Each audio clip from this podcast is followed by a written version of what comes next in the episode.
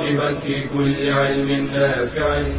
ينمو العلم ويتقدم بتقنياته ومجالاته ومعه نطور أدواتنا في تقديم العلم الشرعي. أكاديمية زاد. زاد أكاديمية ينبوعها.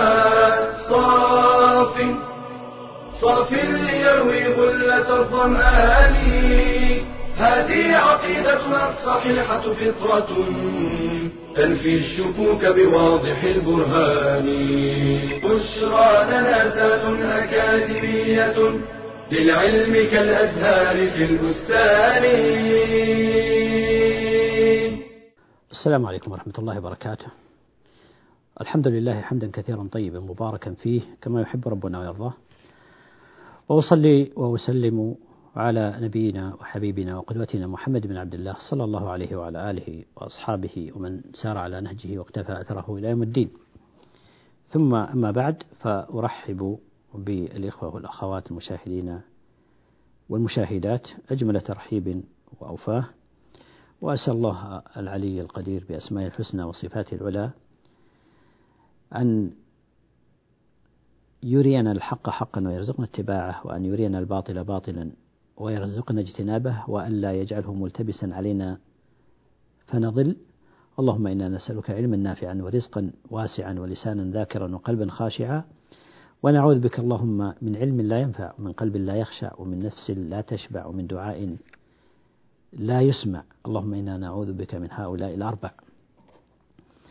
كنا تحدثنا في المحاضرة السابقة عن الأمور المتعلقة بتوحيد الربوبية وهناك ثلاثة أمور أساسية في توحيد الربوبية وهو تفرد الخالق سبحانه وتعالى تفرد الله عز وجل بالخالقية وتفرده سبحانه وتعالى بالملك وتفرده سبحانه وتعالى بالتدبير.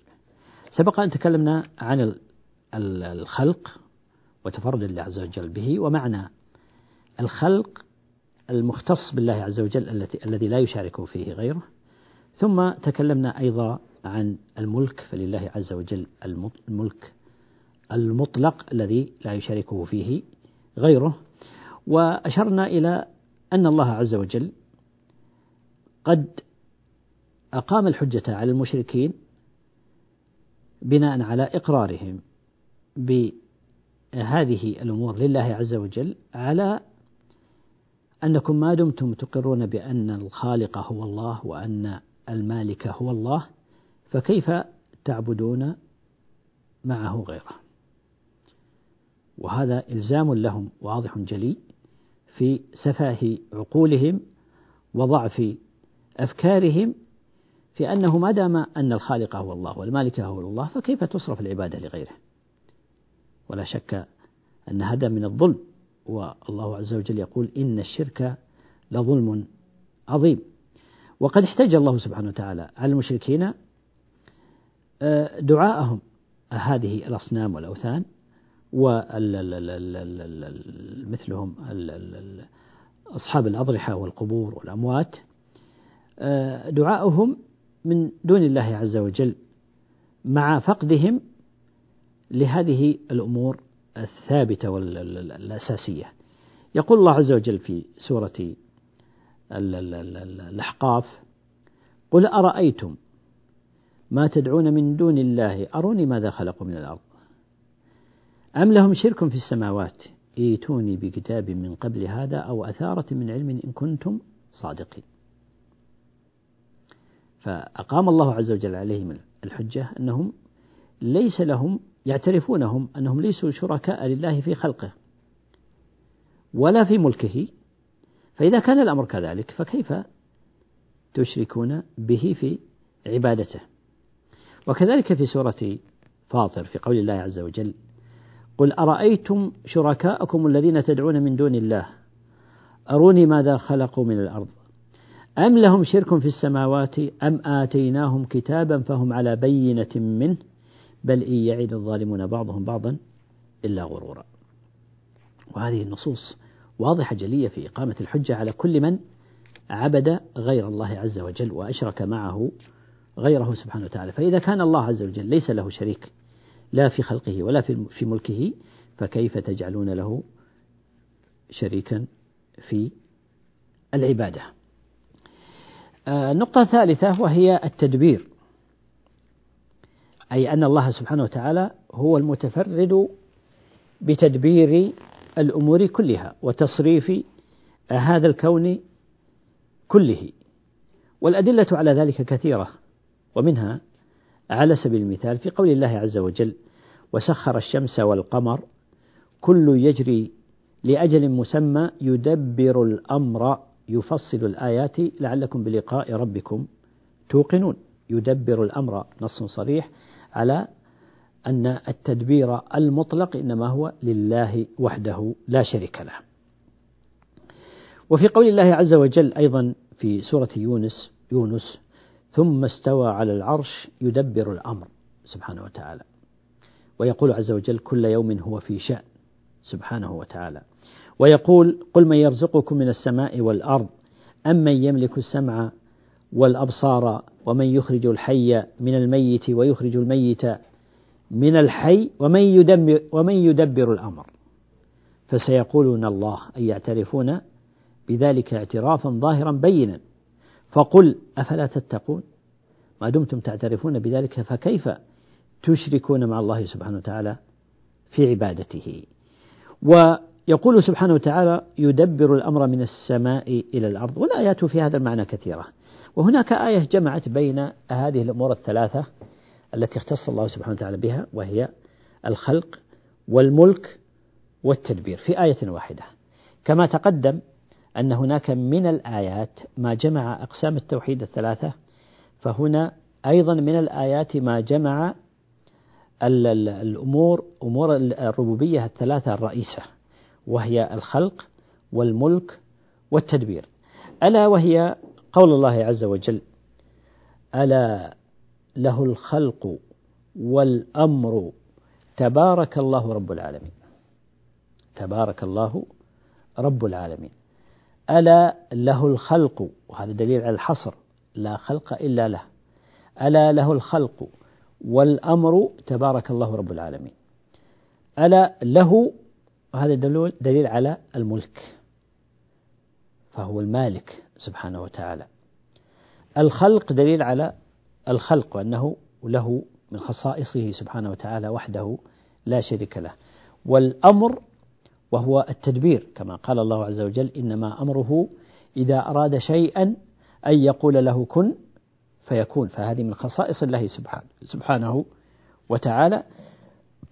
قال بعدها وختم الآية بأن هذه الأمور الثلاثة هي أهم أمور الربوبية وتوحيد الربوبية. تبارك الله رب العالمين سبحانه وتعالى.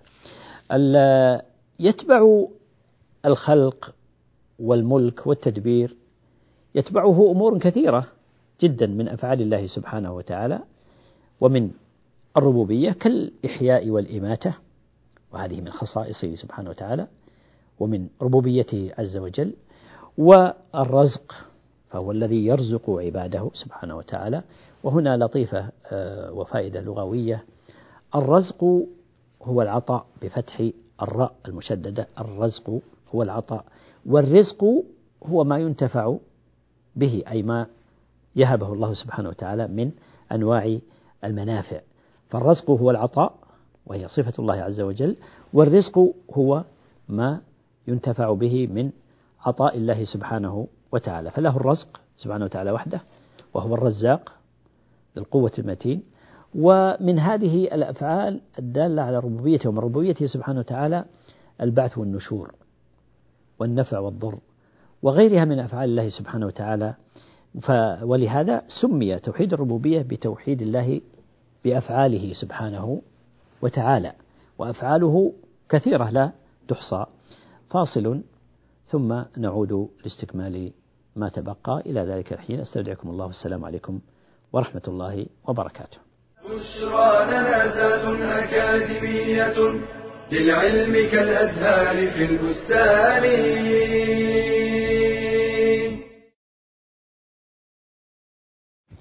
ربما تحب أحد الأبناء أو البنات أكثر من إخوتهما إما لبره أو أدبها أو غير ذلك.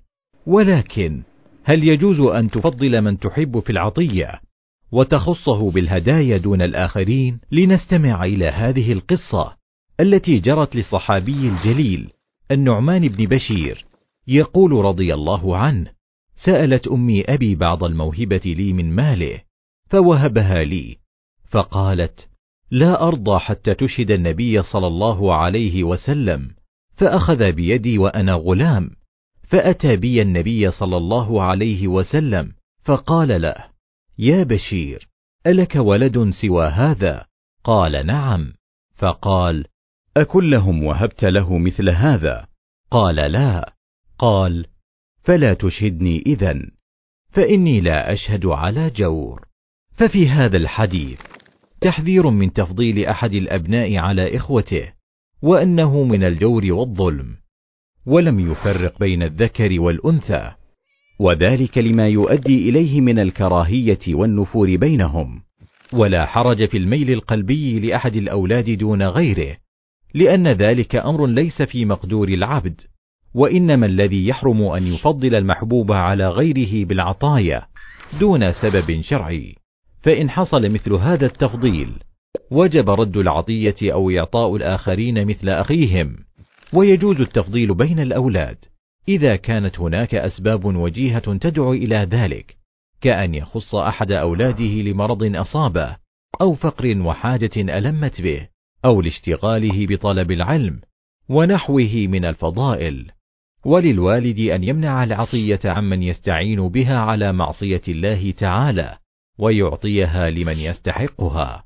قال تعالى وتعاونوا على البر والتقوى ولا تعاونوا على الإثم والعدوان واتقوا الله إن الله شديد العقاب.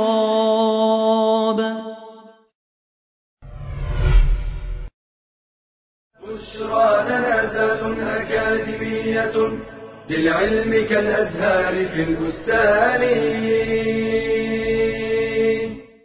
السلام عليكم ورحمة الله وبركاته. أجدد الترحيب بعد هذا الفاصل ونستكمل ما سبق أن بدأنا فتكلمنا عن آه، القضايا الرئيسة في بالنسبة لربوبية الله سبحانه وتعالى وهي تفرد الله عز وجل بالخلق والملك والتدبير. وهذه تشمل جميع الأفعال الأخرى وهي لاحقة بها وداخلة في ضمن هذا العموم. آه، نتبع بعد ذلك الإشارة إلى بعض المعاني الأخرى للربوبية وشرنا إلى مثل الإحياء والإماتة والرزق والبعث والنشور والنفع والضر. ومن هذه الأمور الرئيسة من أفعاله سبحانه وتعالى أن لله عز وجل الكمال المطلق. وليس ثمة كمال مطلق إلا لله عز وجل. وهذا مما يستلزم إفراده سبحانه وتعالى بالعبادة. وكذلك له الحكم المطلق عز وجل. قد جاءت النصوص كثيرة في بيان هذا المعنى. يقول الله عز وجل هو الله الذي لا إله إلا هو. له الحمد في الأولى والآخرة وله الحكم وإليه ترجعون. وله الحكم وإليه ترجعون. في الآية الأخرى في قول الله عز وجل كل شيء هالك إلا وجهه سبحانه. له الحكم وإليه ترجعون وغيرها من النصوص. من أفعال الله عز وجل المتعلقة بربوبيته سبحانه وتعالى والدالة على ربوبيته وتدبيره لخلقه سبحانه وتعالى ويعني آه، ملكه لهم الإبداء والإعادة. ولهذا يقول الله عز وجل وهو الذي يبدأ الخلق ثم يعيده. وهذا من خصائص الرب سبحانه وتعالى ولا يملك ذلك إلا هو سبحانه وتعالى وهو داخل في موضوع التدبير وفي الخالقية أيضا كما تقدم. كذلك الإحياء والإماتة والنصوص في هذا المعنى جاءت يعني كثيرة في كتاب الله عز وجل. الله لا إله إلا هو يحيي أو كما قال الله سبحانه وتعالى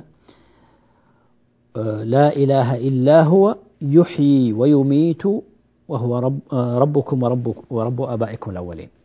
يقول الله سبحانه وتعالى لا إله إلا هو يحيي ويميت ربكم ورب آبائكم الأولين وغيرها من النصوص الكثيرة في هذا المعنى الذي خلق الموت والحياة ليبلوكم أيكم أحسن عملا.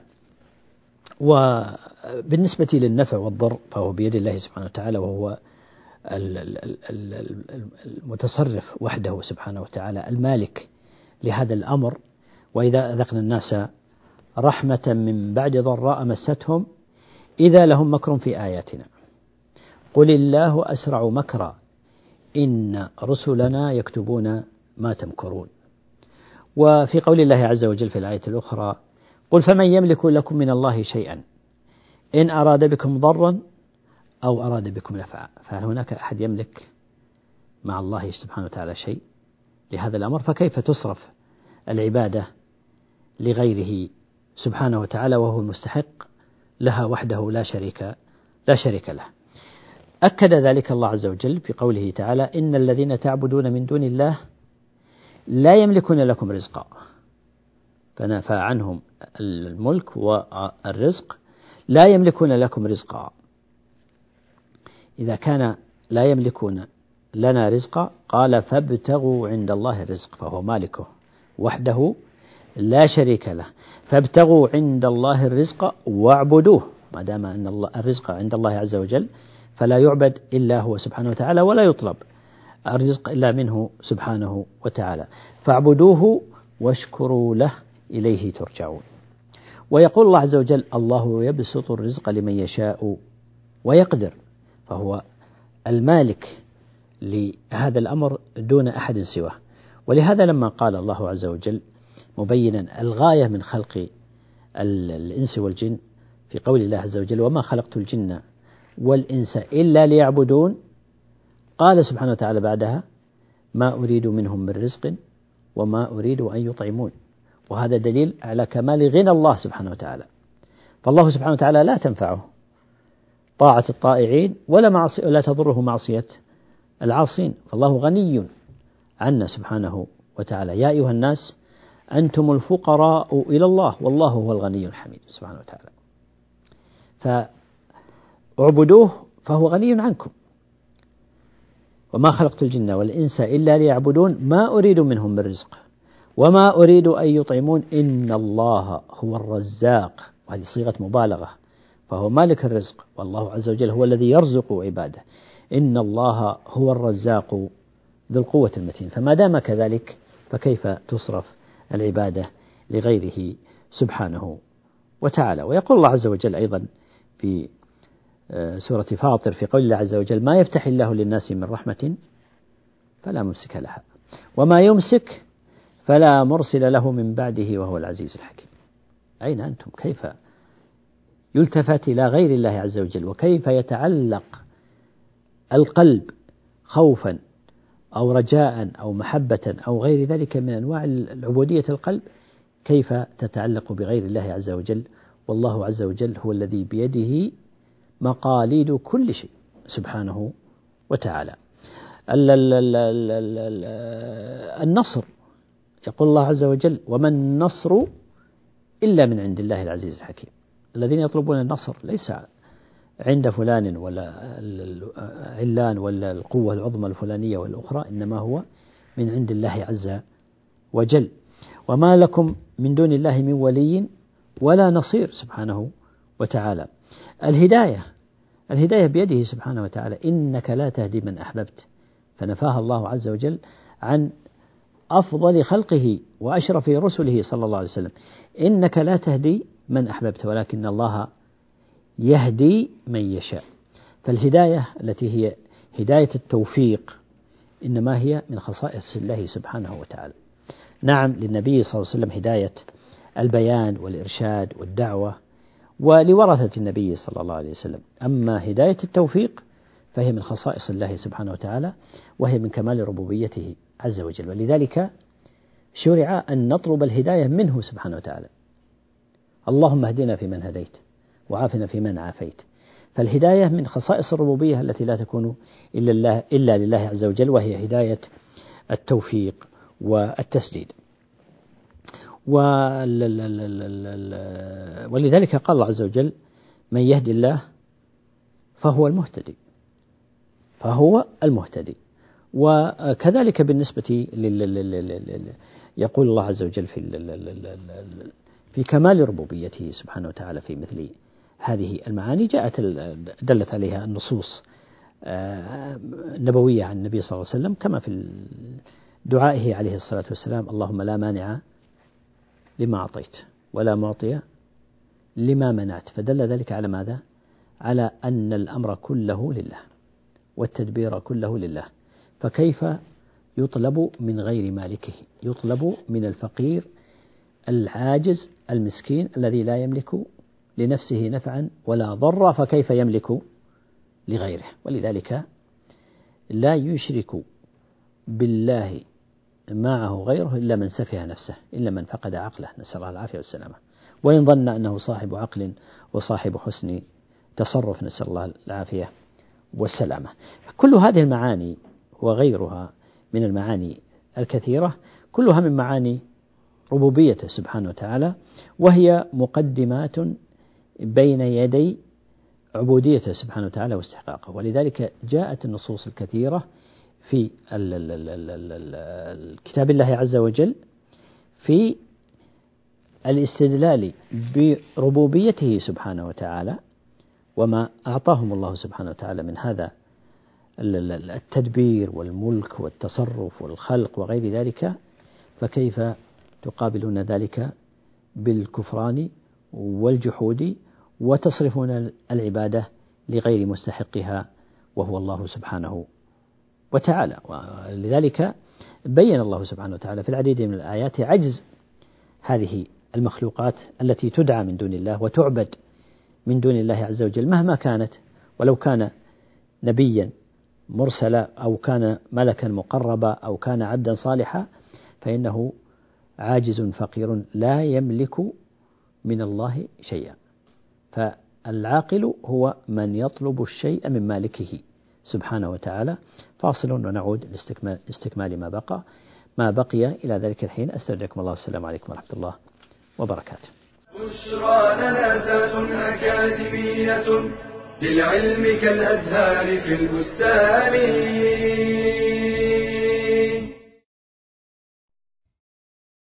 في عالم سريع التغير هائل التأثير تتعاظم أهمية دور الوالدين في تربية الأبناء وتنشئتهم النشأة الصالحة المبنية على الرقابة الذاتية فهو عالم خطير متنوع بأدواته التكنولوجية.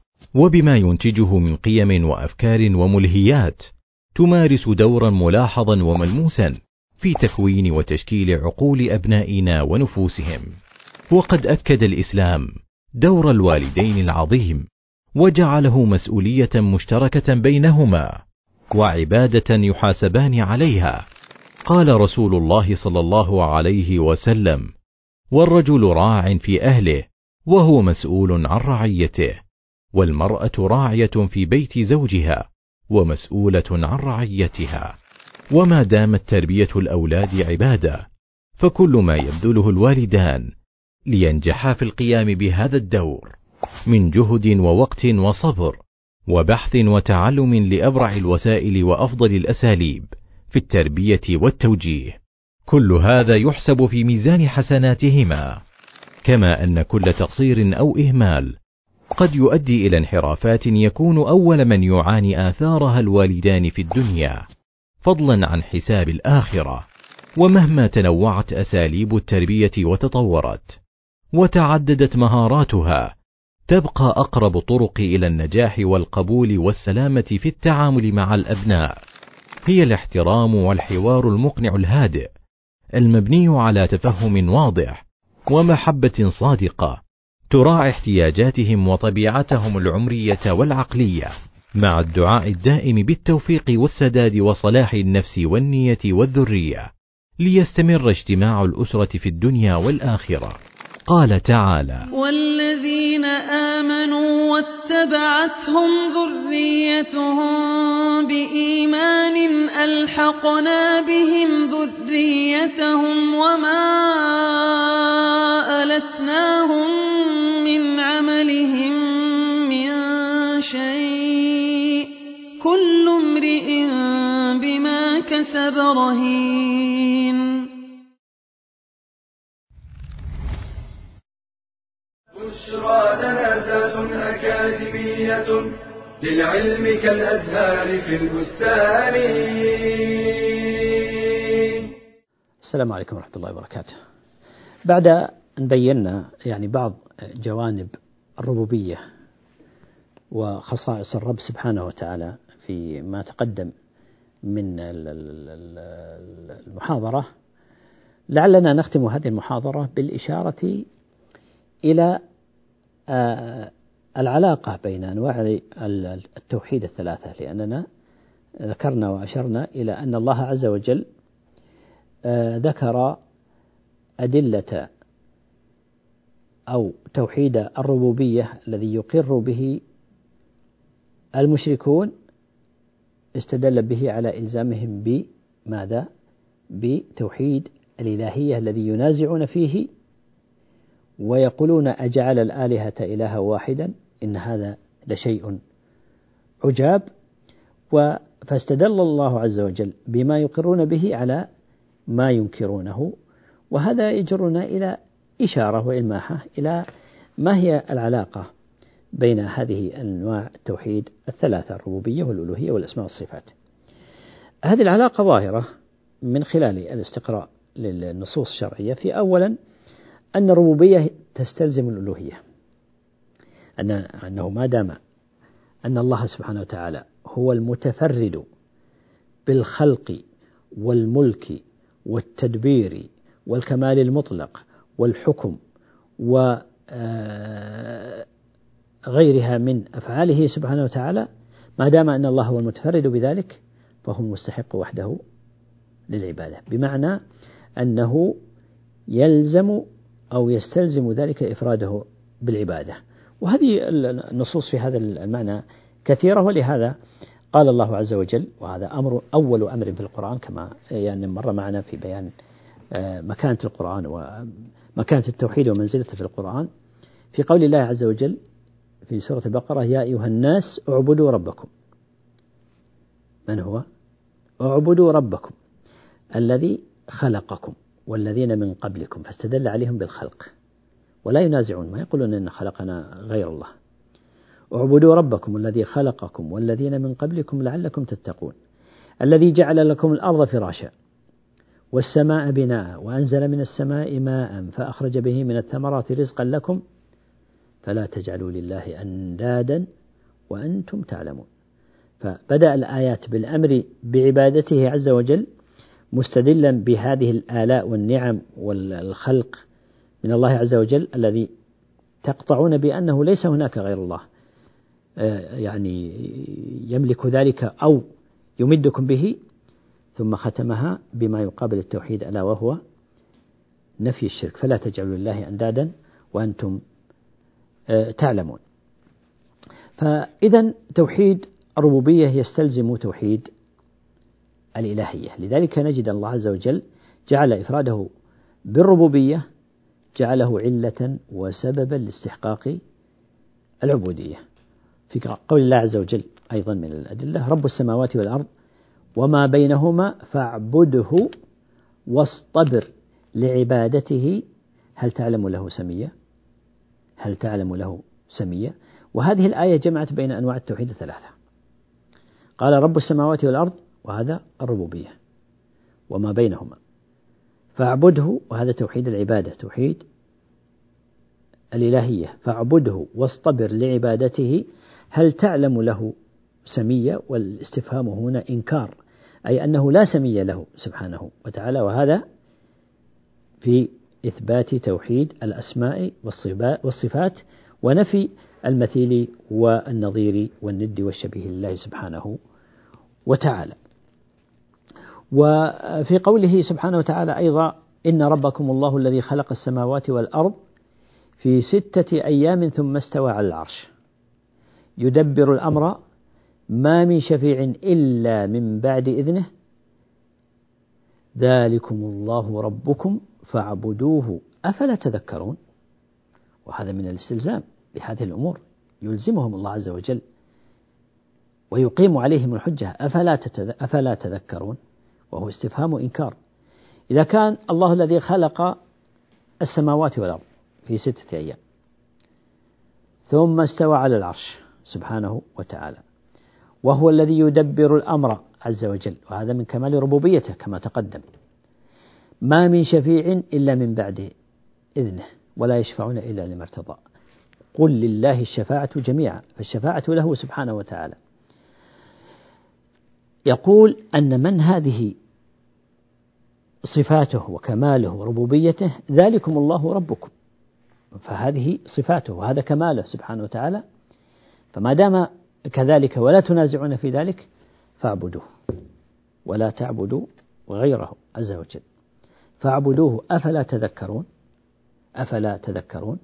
والنصوص في هذا المعنى كثيرة جدا منها أيضا في قول الله عز وجل إن الذين تعبدون من دون الله لا يملكون لكم رزقا لا يملكون لكم رزقا فكيف تدعونهم وتطلبون منهم ما لا يملكون؟